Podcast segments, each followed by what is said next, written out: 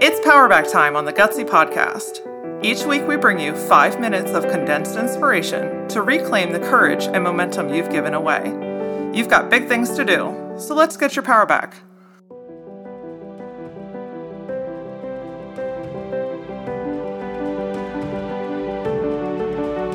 Second guessing yourself is one of the fastest ways to give away your power. It's when we're not in alignment with ourselves, we overanalyze, we're overthinking, and we're playing out every freaking possible episode and every freaking scenario in our heads at 2 a.m. And guess what? Sorry, spoiler alert, it's never usually the bright, shiny ending. Particularly in the middle of the night. It's almost like going to WebMD and searching that you have a headache. Don't don't ever do that, please. Because especially in the night when you can't talk to anybody and you just immediately go to, you know what? That's it. I'm dead. Like I'm not waking up tomorrow. This is the end of it. That's basically the equivalent of second guessing yourself. And when we ask for permission from people, that's a whole different version of second guessing ourselves. You see, what we're doing is when we're not sure, we are looking to other people for validation. We'll ask every freaking Tom, Dick, and Harry what they think, what they think we should do, how should we do it, how should we say it, do you think this is a good idea, do you think this is a bad idea? And usually we're not just asking one person, we're asking everyone. Then what ends up happening is we end up with a diluted version of why we even started asking this question to begin with. We've gotten so far away from why we had this idea or thought to begin with, and now we're trying to Frankenstein what everyone else has told us to figure out what the best solution is. This week, I want you to take your power back by switching your mindset from asking for insight, not permission. I realize that there are a handful of situations in life where you need an outside opinion. You need someone outside of your own head. And that's okay. It's okay to ask for insight from trusted sources.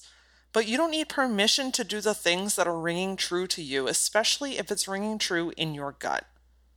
I just read a quote that says, Your instinct lies in your gut, anxiety, fear, and overwhelm lies in your chest honestly, if you're feeling it in your gut, you don't even need insight from anyone else. If you're feeling it so strongly, it's okay to move forward. But if you're having fear or anxiety, or just really need a second opinion on something, lean on people that get it. Trusted people like consultants, business coaches, your mentors, people that are very close to the heartbeat of whatever it is that you are doing, people that understand you and what it is you're setting out to do. And I'm sorry, but not every single one of your friends are the people that you should be turning to. Talk to business people about your business stuff. Talk to your friends about your friend and family things. But most importantly, know who to go to and knowing that you don't have to do what they would do. They're going to give you a perspective on how they might handle the situation or what answer they might give.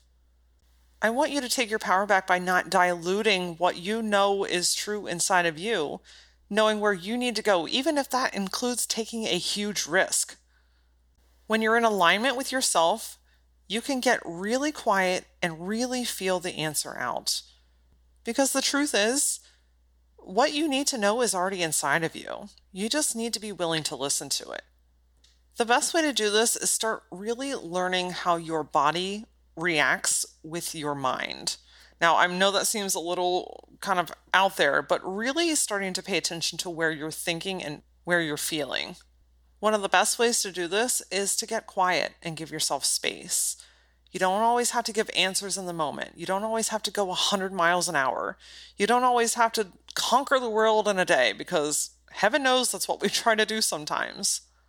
Get in the practice of really being in space with yourself. And that's I have a saying on my computer, I've had it on there for over a year that says, be still. I have this as a reminder because sometimes I feel like I have to have the answer. I have to do something right now. I have to make this change.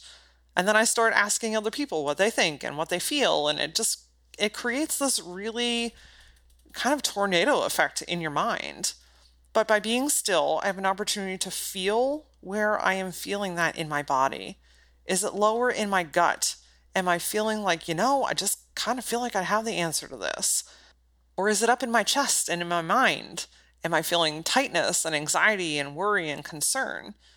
Sometimes that means that you just need to take a little bit more time to think about things, really process them. Give yourself an opportunity to look at everything from a different angle and perspective. And then ultimately, if you need an additional opinion, that's okay. Seek out those people that get you, that understand it, and that push you to healthy limits. But, girl, I'm here to tell you, you do not need their permission. Ultimately, at the end of the day, it comes down to you. Learn to trust yourself. I'm going to bet that you're pretty capable of some pretty amazing things. Join me next week on the Gutsy Podcast as we kick off 2020. It is here, the beautiful year of 2020 that holds so much opportunity. We're going to kick off our new year by going over mistakes. Now, this episode is so chunky that I'm actually going to break it into two different episodes.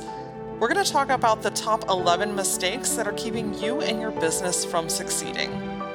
For a look into previous episodes and for more gutsy insight, follow me on Facebook and Instagram at that Laura Aura. But until then, stay gutsy.